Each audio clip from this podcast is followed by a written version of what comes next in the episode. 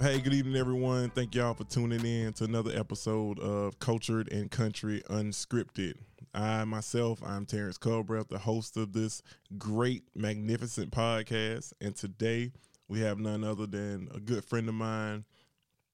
We met, some years ago. I can't even remember when, can't even really remember where. I think it was something to do with Clyburn Fellowship, but, you know, we was all getting our feet wet in this game called politics. And so I want to introduce to you all the one and only Miss Terrica Neal. What's going on? Nothing much. I can actually tell you where we met at. Come on, give it to me. Where we met? I remember. Okay, so I was in the Clyburn Fellowship class, and you came in as a guest speaker, and you talked about your love for Jordans, and you had on some Jordans. Oh, so I remember you as the mayor that wear the Jordans. You know, I like Jordans. Oh, that's so funny. Yes. Come on, man. Look, I got on some little retro sixes today, the blue ones. They're not official retro, but they blue. They sixes. I like them. But all right. Yeah. I remember that now. So, man, see, that's what I'm saying. That's been some time ago. But yeah, you've done a lot since then. I remember a few months ago you were showing me some pictures of time you spent in Africa. Let me not jump ahead of myself. I got my notes together. I slide my little piece of paper out. Okay. So I was just reminiscing on Africa, but we can wait. Exactly. So yeah, make sure we bring that up. But like I said, I like this to be meeting other minds where people can, you know, kick your shoes off, relax, and learn about people in our state and what they're doing. So Terrica, tell the people, where are you from? You hail from what part of the great state of South Carolina? Laurens County, by way of Gray Court, South Carolina. Laurens County, Gray Court. Okay. All right, we say Gray Court, but yeah, Gray Court. Yeah, I was going to let you have it. Yeah, Gray Coat, South Carolina. Gray Coat. That's where I'm from, yeah. I tell everybody, I love being country. I wouldn't want to be nothing else. I know, right? I love it. That's it. So, from Gray Coat to, like you said, me meeting you at the Clyburn Fellowship, what was that transition? How did you get there? How did you get from Laurens County to... Not quite where you are now. We're going to get to that, but how did you, I guess you could say, I don't like to say people got away from, because I know your passion for your community and how much you love to be there and serve and help. So what was it like? So from Gray Coat to Orangeburg, when I graduated from high school, I went to Claflin, the illustrious Claflin University. Okay, the best shout out HBCU in the land. But I landed at Claflin in Orangeburg, South Carolina. And that was how I started this journey of growing into Shaterica, and started finding things that I was passionate about, and could dibble and dabble into different areas while I was on campus those 5 years. I was there 5 years, ended up majoring in politics and justice studies and sociology. So that's why I started getting my feet wet with voter registration, just the love of politics, learning about the ancestors before us, so connecting history to politics, Black history, that is. So that took me, it was a journey of about 5 years while I was in Orangeburg. And from Orangeburg, I graduated and I went back home. But instead of going to Laurens, I went to Greenville. And so I worked there. I started off at Verizon right out of college, selling phones. There you go. That is the best coverage in South Carolina. I made sure all my customers had their package with their phone screen, protector, their dang on phone case, and some insurance. I made sure my people was good when they walked out of Verizon. But I left there. It was fun. I made money. And that's when I learned to like really connect with people and have conversations with them. Although I was selling them phones, in order for them to come to me and allow for me to sell them a phone, I had to get to know them. I had to have conversations with them. And so that's when I learned to like communicate, just talk to people. So you sound people, like people just like to talk. The perfect salesman, because most people don't like to be forced or pushed into nothing. Yeah. I ain't forcing nobody. I'm just talking. Like, you came into the store, so clearly you wanted something. We're going to have a conversation. We're going to talk about what you want, and I'm going to get to know you at the same time. And by the time you leave out of there, you go have your product, but you're also going to have, for me, I like to make certain that people are taken care of. Mm-hmm. I went from there, from Verizon. I really enjoyed it. It was a male-dominant space, but I had a great manager. But then I left there because it was a call for me to get involved with Black youth, young people. I was a first-generation college graduate, and so that's why I'm so very proud of, like, my accomplishment. That's big for me. Yeah, no, that's huge for a lot. I know you talked about that. Yeah. Say it again.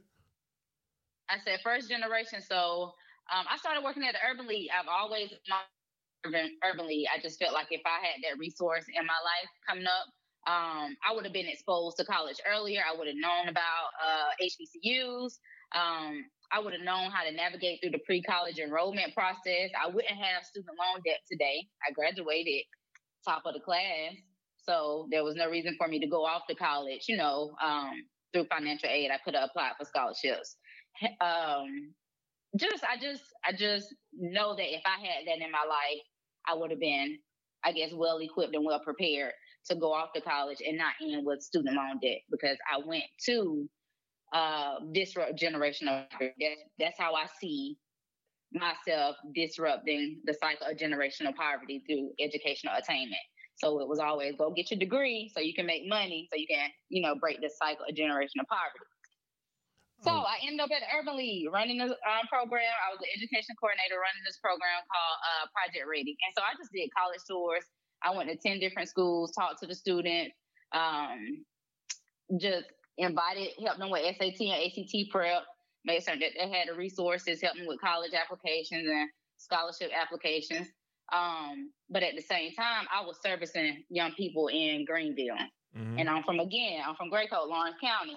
So I started my own nonprofit at the same time. Yeah, it's the city. Yeah. Greenville is Greenville the city. Laurens is the country. So I started my own thing, and I wanted to service Black youth from my hometown and provide them with pre-college enrollment services. And so I created Project Black Heart. That was the heart of it, but then I got into, like, doing other stuff. I hosted a Christmas drive where I started asking people to give money, and people donated. And so I bought toys, and my family and I came together, rented out a little club in Laurens, and gave out toys to families who weren't able to provide their children with toys. I'm really not, big on Christmas and stuff, but I know the feeling, and I just want people to be happy during those times. Oh, yeah. So I did that. Go ahead. Oh, no. I'm like, you hitting them. And I'm like, man, you done hit so many points. Like, we gotta kind of slow it down. Yeah, we gotta go back in there. We gotta dissect that. Stop. Yeah, okay. I got you. So I know you've had a busy day. I know you've been doing a little ripping and running, but so all right. I just wanted people to kind of get a glimpse of that, like you said, coming from Laurens County, being the first in your family to go to college. Mm-hmm. Then first coming down the entering into politics. Yeah, I'm the only one. Exactly. Like, I mean, you're a trendsetter and a trailblazer. But one thing I always like to point out, like, mm-hmm. a lot of times people go to college and then it's that scramble after college. Like, hey, what am I gonna do? What am I gonna do? And for the people listening, you'll hear, like, Terrica say, like, hey, I got me a job, and I worked that job. Like, I worked it to the best of my ability. But what I heard in that was, like, you were growing as a person. Because to, like, the part we're going to get to later, because I know a little bit about your story, is, like, how you were able to take that ability to talk to people and not just, like, mm-hmm. I said, be a pushy salesman, but, like, really kind of meet people where they were. Right. I think it's big, but can we kind of pull from that transition point from Laurens County, which is the country, mm-hmm. to Orangeburg and being that trailblazer that you are? What was that transition like, coming from your hometown to college? I always knew. So I was just naturally smart. and just navigated through school. I think I started thinking about college when I started hearing other girls who I played sports with, just talking about college and stuff, because I didn't have nobody really talking to me about college. Mm-hmm. Or even with the guidance counselors to school, it wasn't a push for African-American students to go off to college, but you have those seeds and people, when I say seeds, that or you have people that plant seeds in your life, and, mm-hmm. and that those people just happen to be there. So it just happened to be a couple people that planted that seed about college. And so I graduated, and I was supposed to be going to Greenville Tech, and that's just a pipeline that plenty of us follow from home. You go from Greenville Tech to working in a plant, or if you don't go to Greenville Tech, you go to working in a plant. And so I just didn't want that pipe. I didn't want to go through that pipeline. I was kind of rebellious. Me and my mama actually got into it right before we got into it, and I got a call from Claflin. And I've always thought about, like, I don't think I applied to Claflin. I think I filled out that there's one college application, you fill it out and it goes to, I think, 46 HBCUs. I think I did that, and that's how my college application landed at Claflin. And so I got a call. That sounds I got a call on like a Thursday. Yeah, from Claflin. I was supposed to start Greenville Tech that Monday. I got like a call on that Thursday from Claflin, just asking me had I planned on coming down, like coming to school. And I was just like, I hadn't, but I can. What do I need to do? And I had to go down to Orangeburg, and I had to fill out all the paperwork. And then, like, over a matter of a weekend, my mama stepped in. Even though we did get into it, the people at her job came together, bought all my school supplies, and made certain that I was taken care of, that I had what I needed. And over that weekend, that Monday, I started at Claflin. And actually, that Sunday when I got dropped off, we stopped at the Orangeburg. It's a gas station in Orangeburg. Everybody always talking about it's the one with Bojangles, the Shell gas station. Yeah. I went to that gas station, and when I tell you, like, I didn't have no money to my name when I got dropped off in college. Like, my people was coming together and giving me what they had, but as far as me, I had no money. I was working, you know. But I didn't have money. Like, I didn't have money. Yeah, you didn't have money for the transition. I understand. I ain't had the money for the transition. I was just surviving. And so I, in Orangeburg, I was getting Bojangles. They was taking me to get some food before they headed back up the road. And I saw $50 on the ground. And I actually just watched Dion Cole's, comedy show, and so I'm laughing because when I saw, when I got that $50, I was like, "Thank you, God! Thank you, God! Like, won't He do it? Won't He do it?" That was one of those moments, and so I just started that. Like, and from that point forward, I was taken care of when I got to Claflin. The same woman who called me to ask me was I coming, the financial aid officers, people in housing, they just took care of me and made certain that I was straight. Like I said, I was always smart. Like, I could do the work, but I hadn't thought too much about the transition to Claflin. Wow, that's a funny story. Those are the stories I want to hear about, because it's the stuff like that. It may be trivial to some, but people that are listening that have those moments, you'll be like, man, I know exactly where you were. Yeah, so I was at Claflin. Starting off, I had to work I had multiple jobs. I braided hair. I just had to work my way through college, and that's what I did. And so, yeah, that's why I'm so passionate about helping young people go off to college, so that they won't have to endure the struggles that I had to endure while trying to earn my degree. Man, that's be the first in my family to earn a degree. That's huge, because, I mean, a lot of people that I know, and I hope that a lot of people that are listening can relate to that story, and also think about your family member, your young cousin or niece or nephew or brother or sister that's going away to college. Like, hey, give that a second thought. Like, you got a couple extra dollars, think about these kids. That kind of brings me to another point, because I know that you are not just someone that connects with people, but you are also a servant leader. So In the times that we are in now, I mean, I know for myself, I always felt that something would happen in our lifetime to do something like this. I'm not going to put all my conspiracy theories and fears out there, but I didn't know it would happen at this point in my life. Yeah. So where are you, I guess you could say, like, how are you spending your quarantine? What are your tools and tasks as you go through a global pandemic? Like, that just sounds so weird to even say, but. Yeah. So, you know, luckily, right before the pandemic started, or we went into quarantine, I had landed an opportunity with a new organization. So with work, I'm good. My job is remote. It was already remote. I'm the South Carolina's lead organizer for the Working Families Party. And so I'm working on this program called Bet On Us. That's what I'm talking about. Yeah, Bet On Us. Basically, our intention is to create a political home and maroon space for Black women and non-binary people to build power, grow consciousness, organize their communities, and run for office. So I got the opportunity to run that program.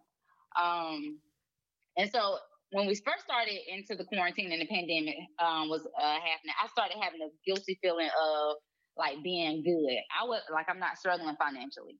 I have work. I'm continuing to get, to work. My company gave us the $500 bonus. We get COVID-19 self-care days. They're always pushing therapy. It's a different organization. It's a progressive organization, and they just really, like, take care of their people. And so I'm well taken care of, and I'm grateful for the opportunity. But I started having, like, that feeling of, like, guilt, like, because I know all my, like, here at home, my people, they're struggling. Like, they depend on their checks week to week. These plants are closed down. My mama went 4 weeks without no pay, no income coming in because she had been off for 4 weeks. Wow. And so I finally helped her get her unemployment, together so that she can start receiving those checks until they go start or come back from being laid off. So I was feeling guilty, but we had a conversation and I just had a conversation with a couple of my people that I'm connected to. And I had to realize, like, I worked to get to this point, like, yes, to not be financially stressed, and on my way to financial prosperity. And so I shouldn't feel guilty for it. If anything, be grateful. And being that I am good, I am comfortable. I need to make certain that I'm helping people out during this time. So I've been doing this thing, and a lot of people don't know, but I just prepare meals, and I just go out and take it to my men and women who are experiencing homelessness during this time. And I do that because I know that the organizations that typically do serve these groups of folks, volunteers not showing up because of a pandemic. We're, practicing social distancing. We're in quarantine. Mm-hmm. So this population of people, they're not getting the help that they usually get. Oh, to ensure that they're fed, that they eat. So I've just been doing that. I did it the other day. I bought a grill and had some hot dogs and hamburgers and stuff. And I was able to feed about 20 people. And that was just like I'm doing something during this time, because a lot of us probably feel like what can we do? It's a moment of uncertainty, and you just don't know what to do. What's the right move? You want to be safe. You don't want to. It's just so much right now. But I just wanted to feel like I'm doing something, and also, like, informing my people here at home about COVID-19 and how to apply for unemployment, or if somebody needs food, this organization connect them to resources that can help supply their needs during this time of self quarantine, of not working. It's stressful for a lot of folks. Oh yeah. So you're just making certain that I'm trying to be the light. I always want to be light. So trying to be light during this somewhat dark, uncertain time. I can understand that. I definitely do. Man, I think that's a huge kudos to you yet again. Doing what I said. You serve. I mean, you are a servant leader, so service is at the front of that. So kind of piggybacking to what we said earlier, we were gonna talk about your trip to Africa? Because I think that's huge. Shout out to all of my supporters. I did not pay one dime to go to Africa. I raised that money. Exactly. And I remember you were telling me about this, how it all happened, how fortunate you were. That's a word that just keep coming up in my spirit, just being fortunate. Yes, and grateful, appreciative, fortunate, yes. Yeah. And so, yet again, kind of just, giving a little summary for where we are. So from Gray Court to Orangeburg to Greenville, somewhere in between there, you hopped on a plane and crossed this ocean and went to the motherland. Let's talk about that. Yeah. So the next stop was Columbia. That was for grad school. I came 2016 after I left the Urban League and came off the grad school. And so from Columbia, that's where the opportunity to go to Africa came about. During that time, I became more involved in politics. By that time, Clyburn Fellowship. And just being, I did not like USC at first. USC was very, very, it was just so uncomfortable. It was very uncomfortable times, but I grew, and it helped me it helps me look back and find the good during those times. So it was just, coming from a HBCU to a PWI, the environment was just completely different. It was suffocating at times, due to the racism. Oh, wow. And it just not feeling like an environment where people want to see you win. And so during that time, I just got it. I was going through my classes. I had actually, going through my class. It was a struggle. Grad school was a struggle. Sound like you just had a little memory right there. It wasn't a struggle because it was, the work was hard. The work came easy. It was a struggle because I was broke. Ooh. My savings went. My first semester first couple of months of grad school, what I saved up to come to Columbia actually was gone. Oh, wow. So that goes back to my point. You think about your friends and family members that are way at college. Hey. Care packages count. Cash App works. Anything. Food pantries on campus. I'm grateful that USC has a food pantry. I went there a couple of times. But just navigating through my classes, and an opportunity came to go to Africa, and that was something, or just do an internship. Well, let's be specific, because I always say, sometimes I'm bothered when people just say Africa. Let's be specific. We want to say Ghana. Where'd you go? What? Okay. Yeah. Ghana. All right. There we go. So it was always I wanted to do. I never did an internship in undergrad, out of state or you go out of the country. And so the opportunity came about to go on a. It was just supposed. I think it might have been a spring break trip, but we were going to go serve as social worker interns in Ghana. Wow. Or it might not have been Ghana at the time, but it got canceled. But by the time they canceled the trip, I had already started a GoFundMe and put it out there that I want to take advantage of this opportunity. And I started to be very transparent about not having money. But I think I went to some training and I just decided that I will not allow not having the money to be a barrier when it comes to me experiencing and growing and investing in myself. And so I started becoming transparent about what I don't have. I used to suffer in silence. So I put it out there on Facebook. Hey, I would love to go on this trip. I don't have the money to do so. I want to invest. I want to go serve. Can you all invest in me? Wow. Asking people to invest in me. And people did. They donated. And it got down to the last $500. I had to raise five grand. And so it got down to the last $500. And an uncle that I have, he doesn't live here in South Carolina. He's actually, I think he might've been in not the Marines, but the Navy. I think it's the Navy. I may be mistaken, but he donated $500 and I haven't seen my uncle in years, but we reconnected on social media and I guess he had been following me because I like to share. because it's just my journey. I just like to share like what I'm doing, and people can follow. So I guess people follow me and see what I'm, you know, see what I'm up to. And he gave me he donated the last $500, and that was that. Wow. The trip got canceled. A colleague and I, we ended up finding the organization. He found the organization. He gave me a call, and he was like, hey, well, hey, the trip got canceled. We can actually do this. And they had social work internships specific for us to come and do. And so we went through. I got the money, had to get all the shots. The journey, it's so beautiful. Just knowing that so many people wanted to see me or just believed in me and wanted to invest in me and gave me money to be able to go over to Ghana and serve. And so when we got to Ghana, it was funny because we thought that we were going to the same site. Mm-hmm. And my colleague, he ended up having to stay in Accra. His site was in Accra, and my site was in Insultane. Accra is the city. Insultane is definitely not the city.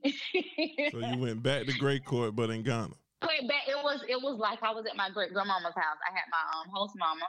Oh, they gotta be beautiful right there. And it was her great aunt and her mother that lived at the home, and she had an adopted daughter named Cicely. I may have her name wrong, but it was just like being back in the country, like being at my great grandmother's house. And so I was in a very underdeveloped area. You don't have running water. Basically, was using the bathroom outside. You have power only a couple of hours out of the day. It's just no stores, no stoplights, no, none of that. And so I was just there serving. I ended up being at an orphanage called Markoff Foundation. And it's an orphanage, but they also have their own school as well. So, you know, I typically work with middle school to high school age young people to help them get ready to go off to college or navigate through their pre-college enrollment process. I think that's my little brother calling me, but I'll have to answer later. Who's currently in jail, but we can talk about that later. But I ended up being a pre-K like teacher. With Ghana. The little and pre-K. These babies are 2 and 3, 1, 2, and 3. Can't speak no English, and I am their pre-K teacher.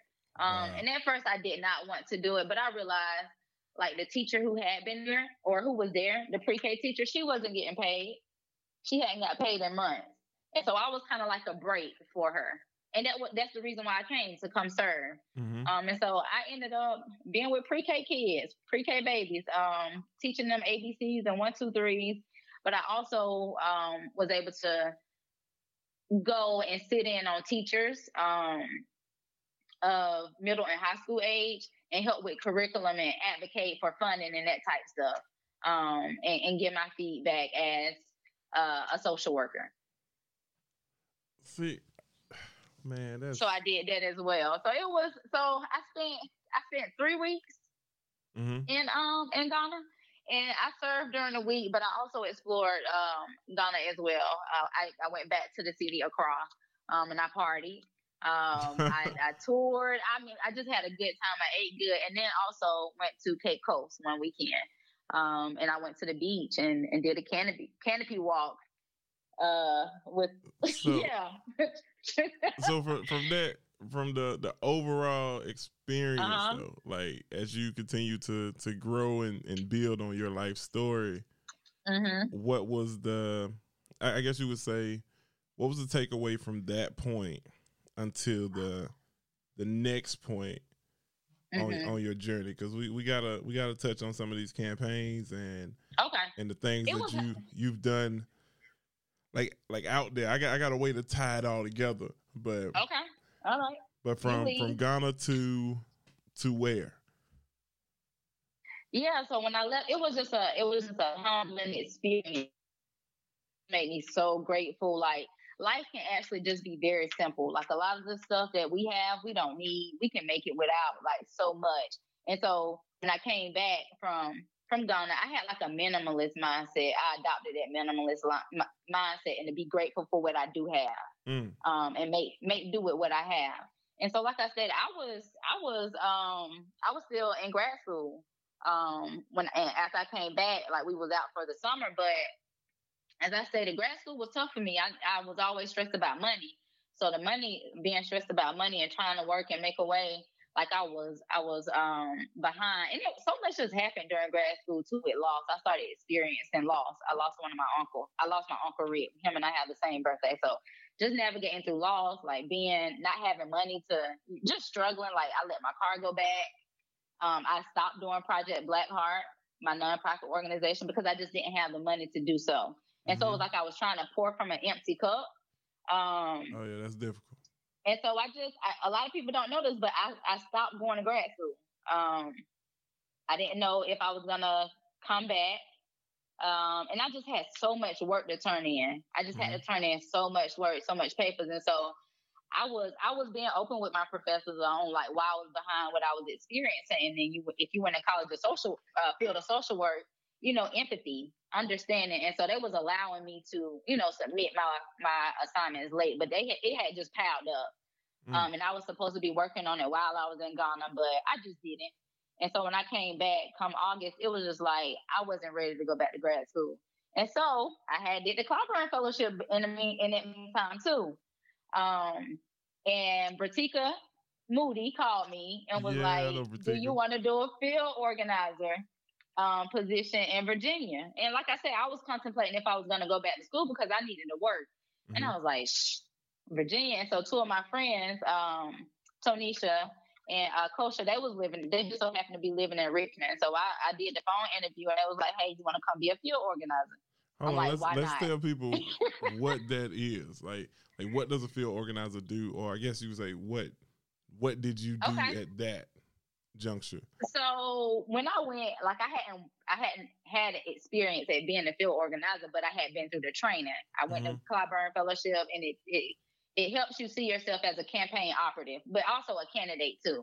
But I started learning about being a campaign operative. So like I said, I love to talk to people. Voter registration was my thing when I was on Claflin's campus. I came in 2008 when it was the then president or Senator Barack Obama was running for office. So I was getting full students on campus at Claflin State. So organizing has always been my thing. I like getting people involved or whatever. So I went to Richmond to serve as a field organizer. I was knocking on doors, getting I was working for a coordinated campaign. Ralph Northam and I can't remember the other two, Fairfax, I think. I just can't remember the other two people that was on the ballot. But I was just knocking on doors as a field organizer.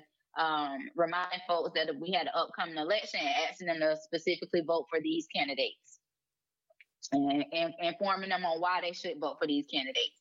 And so, no, it's good, it's good. And so for people listening, a coordinated campaign is, what is that? So you're not working for a specific candidate, you're working for more or less the ballot, right?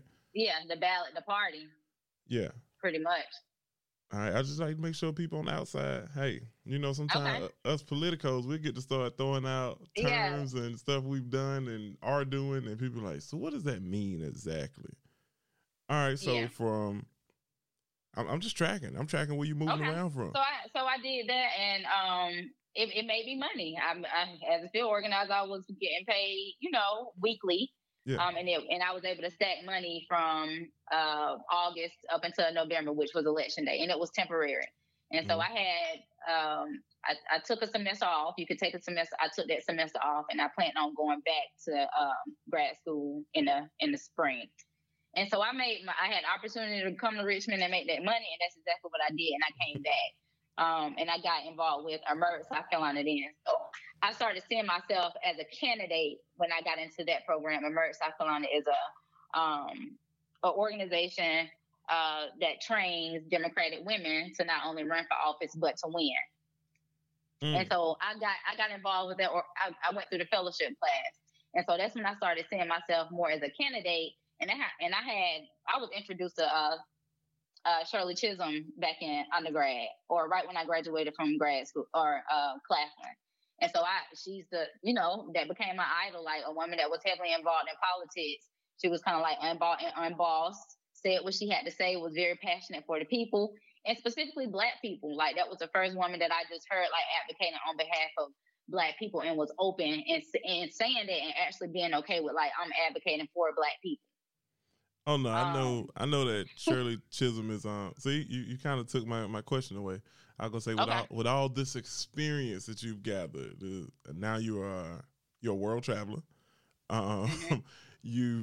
You're college educated. You've been back to grad school. You've had to take some time off. You start your pivot into politics. Taking the fellowship showed you that, hey, you could do more than just knock on doors and do the work, or you could just knock, or you could do more by knocking on doors for yourself. And that was a time of investing in myself. So I just started hopping on opportunities, like, because I was asking God to send opportunities my way.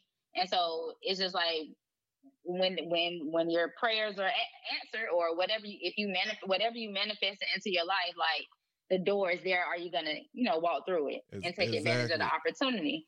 And so I was just doing stuff. Like, any training I saw, any opportunity I was just signing up for, I was doing it.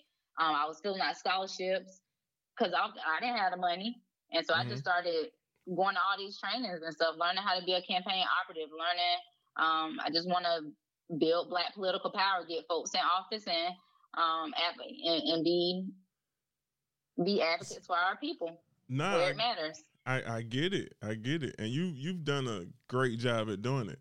So at this point, all right, so you worked on, coordinated in Virginia. Now you're back in South Carolina. Finishing up grad school. Yeah. I got an internship, my foundation level internship. Things started looking up for me. And I think that might've been spring of 2018. I got my internship my advanced level internship at Sewing Seeds to the Midlands. And that's an organization founded by Zakia Esper. Z is so dope. Like, shout out to Z. I know Z. Z is, you need your Z in your life. But she has this organization, or she founded this organization called Sewing Seeds to the Midlands. She served as a probation officer for DJJ, and pretty much saw the gaps in services when it came to the young people who had dealings with the DJJ system. And so it was kind of like they was getting trapped in it. They didn't have community service hours. There weren't organizations out there that would give young people without adult signature and an adult being able to do their volunteer opportunity. So she started the organization to give volunteer opportunities to somebody to be an advocate for the young people when they're in the courtroom, and to provide them with therapy and just any other kind of all the necessary tools. Yes, necessary tools and skills to help develop them into successful young people. And so I just started, like, from there, I got an opportunity she hired me on for the summer. So I had money coming in. I was loving what I was doing. I was with a new group of young people. I wasn't working with Project Black Heart and helping young people go to school, but I was still able to incorporate what I love to do into the Sowing Seeds mission as well. Like, I was always talking to the young people about college. And so everything just started. I started going in an upward, I don't really know how to word it, but things just started opening up for me. Like, I was going in a good direction. I was moving forward.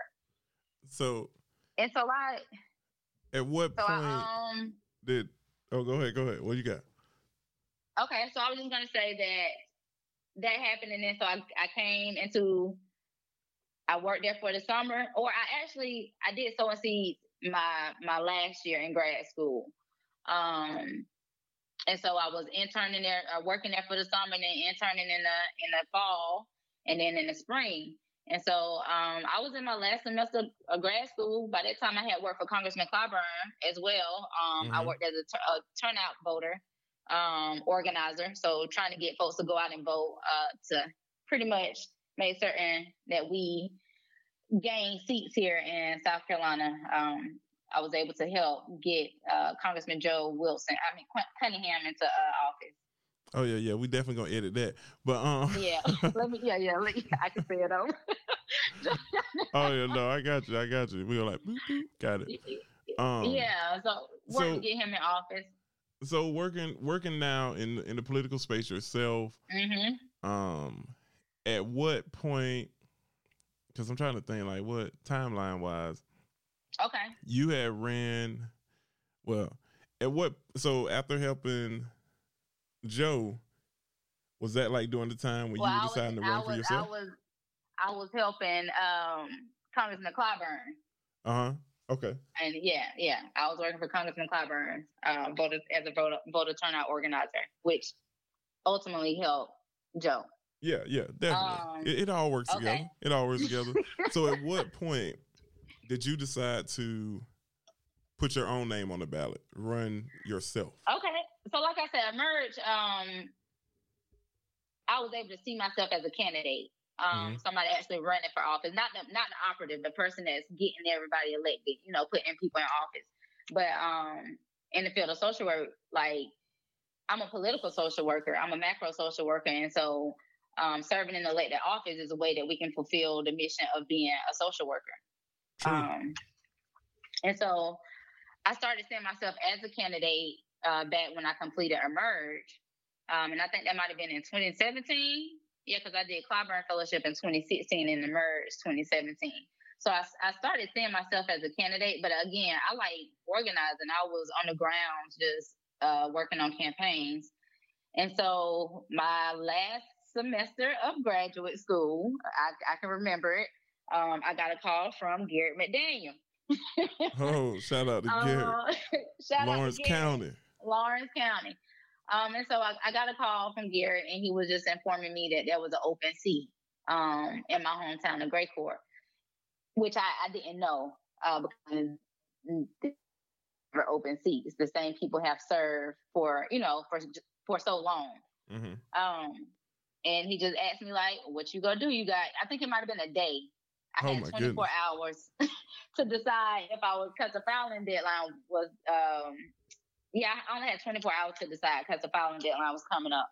So, you know, I called a couple people. One of the first persons that I called was Melissa Watson, who mm-hmm. is the executive director of Emerge South Carolina. She's my soror as well. And so, shout out to Delta Sigma Theta Sorority Incorporated. I knew you were going to do that. I knew it was coming.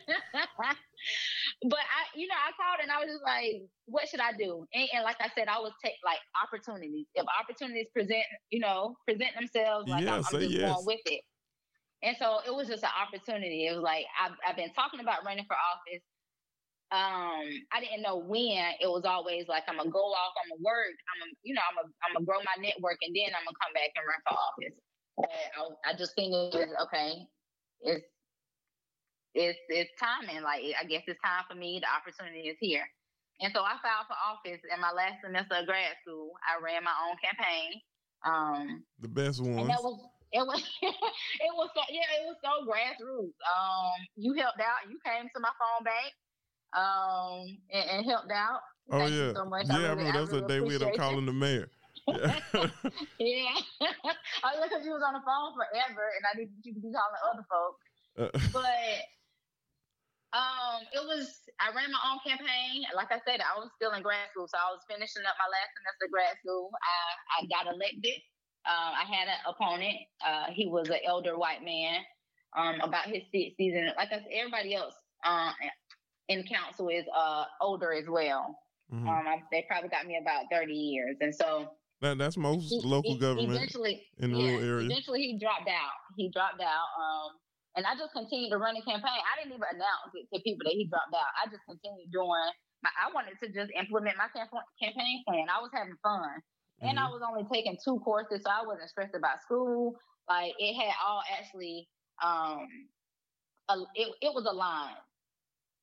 Me taking that semester off made it so that I only had to take 2 classes my last semester instead of 4. Come on, man. That's divine timing. Divine timing. It was divine timing. And so I got elected, and I graduated. And then I started working for Senator Cory Booker, who was running for president. Hey, I was texting with Cory today. That's crazy. It happened in a matter of months. I filed for office, I think, was that January or February? End of January, I think, or February. Mm-hmm. And then my election was in March. I was sworn in April. I graduated in May. And I started working with Senator Cory Booker's presidential campaign team in June. All right. We got to put a pivot right there, because I know Shirley Chisholm being your political hero, right? Yes. So when you were sworn in, is there anything special you want to add about when you were sworn in? What book did you use or anything like that? Just asking. So typically folks use the Bible. I'm very aligned with God and aligned with myself. But that just isn't a book that, I've had in my hand to guide me I see where you're going. My process. Yeah. So, that just isn't a book that I had read. And one of the books that is very, I love this book. It's Shirley Chisholm, Unbought and Unboxed. My best friend, LJ, bought me this book. It's an original one. She bought me this book out of Greenville from the Malcolm X Center. And that is organized or... anything special about this book that you might want to add? No, don't have a signature in it? Anything like that? I'm just asking. Yes, it has Shirley Chisholm's signature. Come on, y'all heard that. Original Shirley Chisholm, Unbought and Unbossed. And so that is what I had my hand on when I was sworn in. I mean, honestly, I can, me knowing you and knowing what her presence has meant, not just in you and your political space, but it just has meant throughout your life and then your journey and how it correlates and overlaps in so many different ways. Mm-hmm. I would expect nothing less. Like, honestly. And I wasn't about to do it because I was just so worried about what people would say. They'd be like, "Oh, she's not Christian," or "She's not God," or she doesn't believe in God, and that definitely isn't the case. Mm-hmm. But people didn't even that wasn't even a thought. Like, no, that was just me in my own head thinking people was gonna say something about me not having a Bible. Because everybody else before me had the Bible in their hand. Uh-huh. And then I brought out my book. Yeah, I mean, that's your good book. I mean, not saying that you don't have the other, but yeah. So I have many good books. Exactly. It ain't just one book for me. Exactly. I always tell people, over here at the Culbreth Library, we have many volumes. But, so we get to... June, and I remember, I'm not gonna, I always say I don't make this thing about me at all, but I remember having to call you and be like, "Man, come on, Terrica, come on, you know what you want to be, during this campaign cycle. Come on now." Well, I knew I wanted to be too, but y'all was talking too slow. I was trying to make some money. Hey, look. If y'all hear the pattern, right? Terrica was like, "Look, I'm here to break generational curses." It was an opportunity, right? Exactly. Hold on. Think about this, right? I love patterns, right? I love how things go together. I'm a mechanic at heart. That's how my mind works. So Terrica's all about patterns and breaking curses. So she crushed the family, generational, educational barrier. She's always talked about making sure that there were enough resources to go around. Like, hey, get in her bag. But then she crushed the educational barrier. And so when she talked, just know that there's a bag undertone to whatever she gonna say. And so she said we were talking slow. I didn't write the checks over there. I was just political director. I'm just saying. But y'all was talking too slow. I pressed the gas in the words of Boosie, all gas, no brakes. I pressed the gas to get this young woman over on our team. And she came over as a part of field. And I remember we had a few conversations. I was like, "Man, listen, man, just chill out. I think something coming down the pipe for you."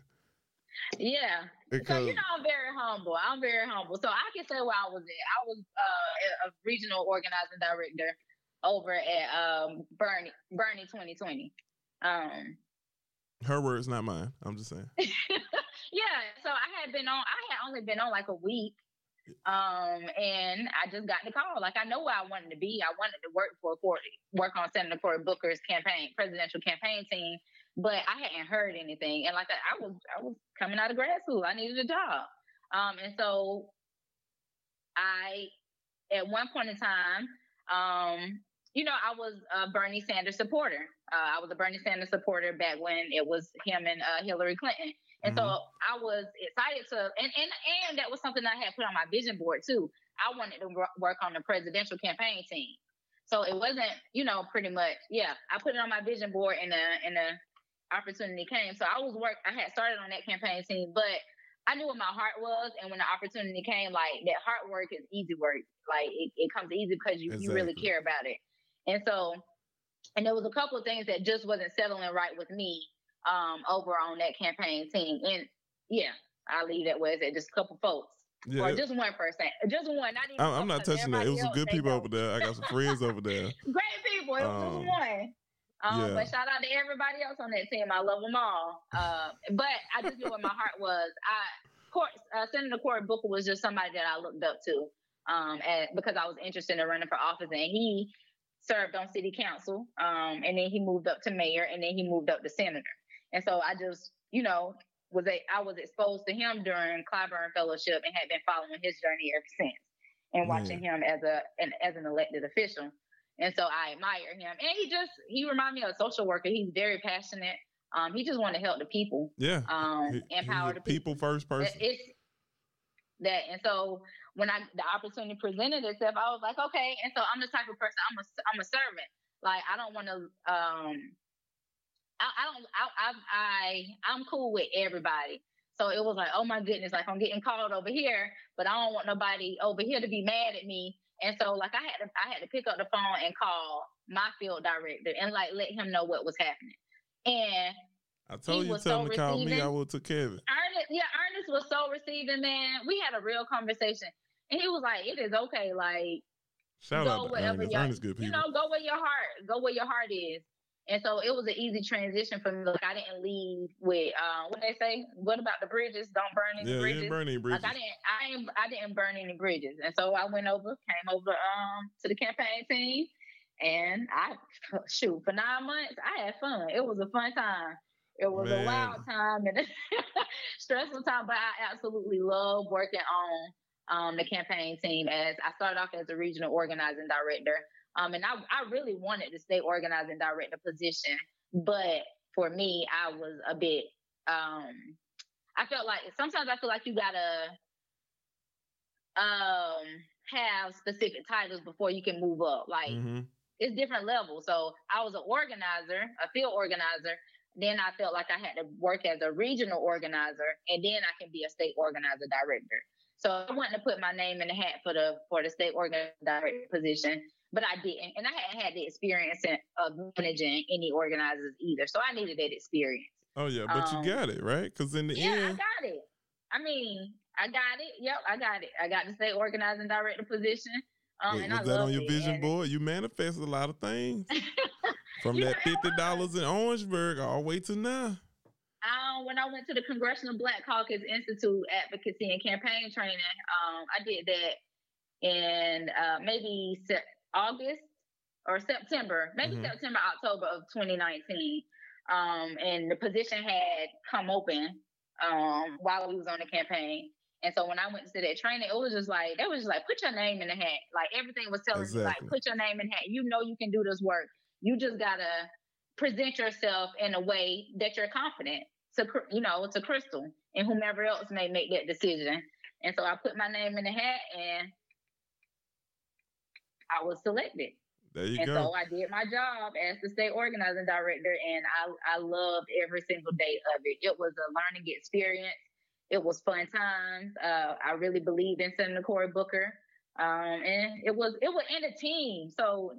I love Cory, but just even the team that we had, it was just so homegrown. You, Crystal, Elena, you know, Monique, Niecy. You built a great team too, because you know. I mean, I didn't build it but I was able to because I started off as regional, so it was definitely hard moving up as state organizing director because I had been, on the same level with the regional organizing directors.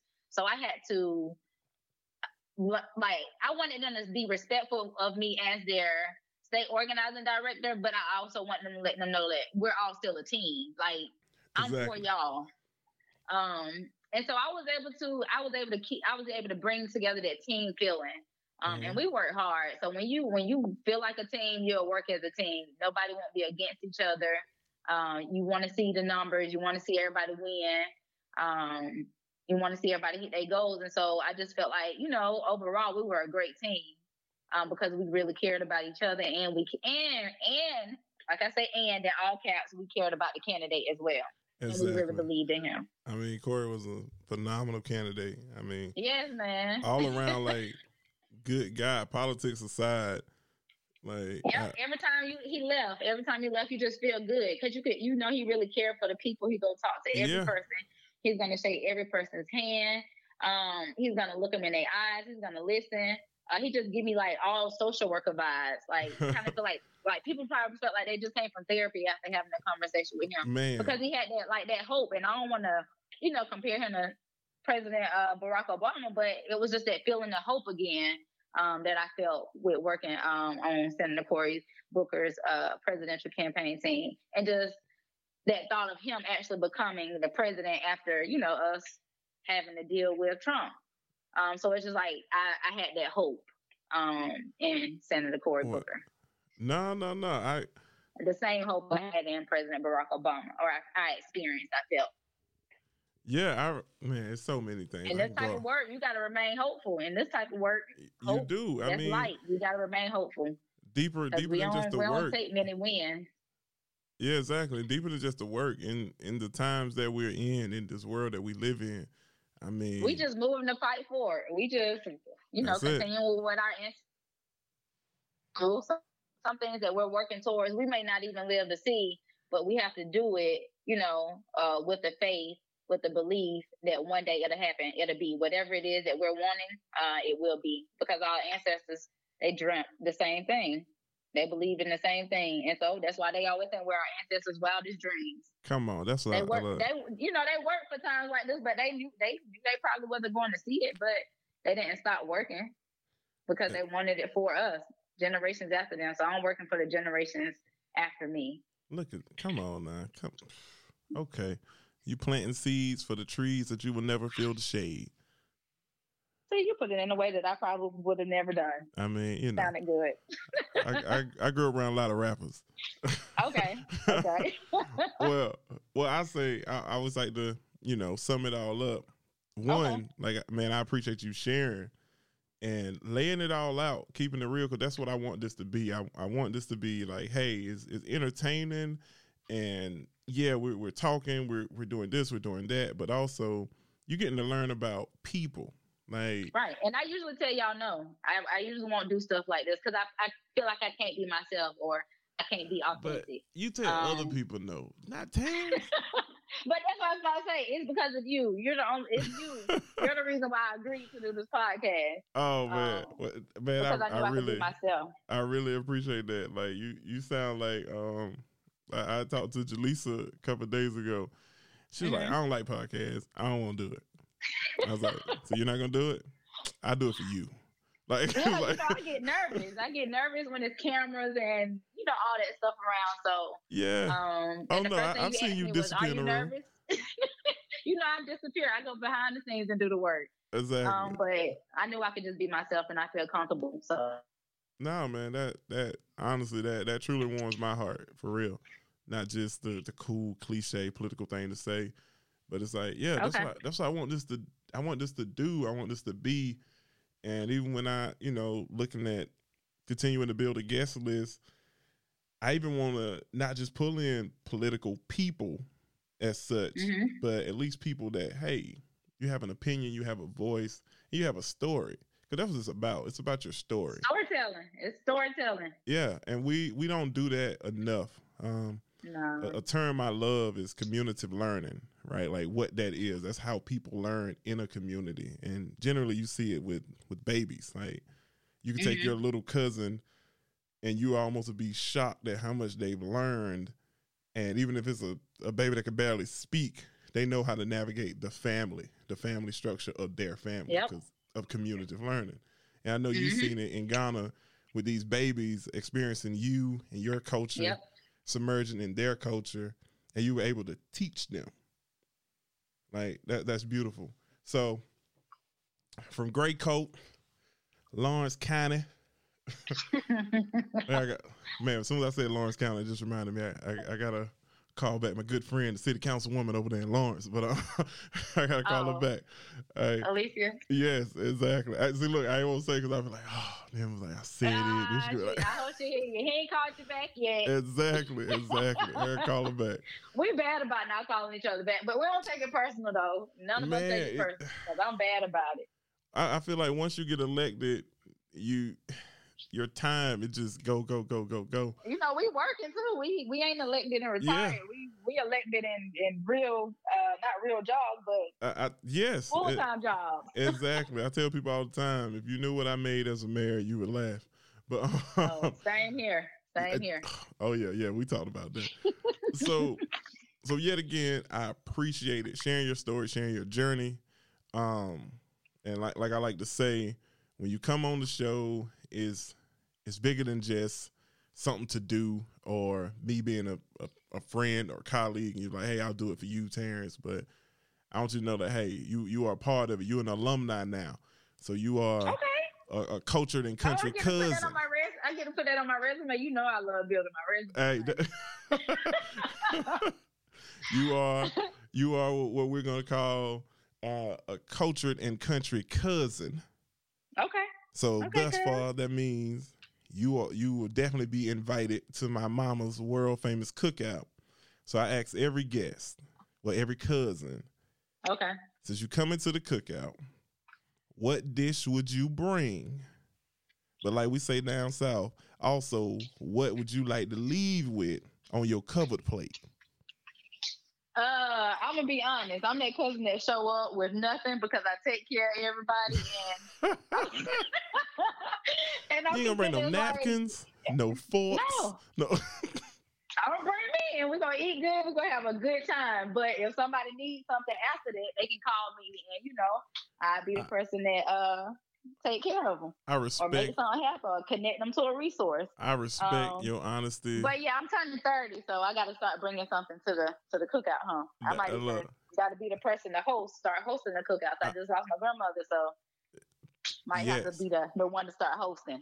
Hey, I totally understand. Totally understand. And so yeah, that's it. So now you got to kind of shift gears. So in the next chapter of your life, when you start hosting these cookouts. So, Terrica, I've never heard you talk about cooking, so what would you like to cook and bring to the cookout?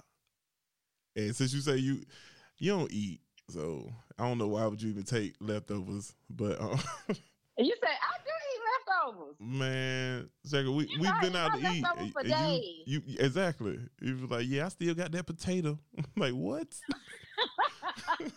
No, I love leftovers, but I don't know. Okay, so if I came to the cookout or when I start hosting one dish that I'm going to make sure folks have. Yes. It got to be some fish there, some fried fish, some catfish. Okay. Like, I don't want them people. We had fish fries, so I'd rather have a fish fry than a cookout. Understood. I'm kind of a combination. I'm not really the big barbecue person, but I'll definitely catch that burger, a hot dog, and some beans. That's me. Give me some catfish or a brim, some good fried fish, and I'm good. So I make sure that we had a fish at the cookout. There you go. And so what would you take away?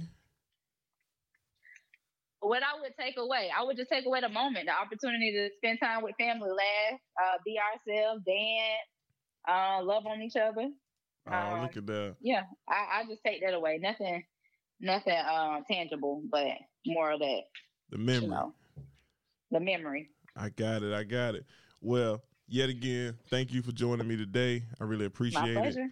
It. And we'll be doing this again maybe a year from now.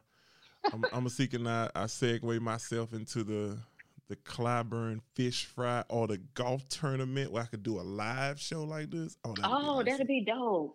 That'd be dope. So yeah, I'm putting it out there. But when your mama cook out though? I mean, you ain't putting no date out there. Hey, see, you gonna get you a cousin. You get the text message. Okay, all right. We, you know, gotcha. We got a lot of skin folk that ain't kin folk listening. So, and they not invited to the cookout. Quit inviting everybody to the cookout. See, you don't have to tell me twice, because what I just told you, you're going to get the text message. And make sure you put their part on there. Everybody can't come. God, okay. All right.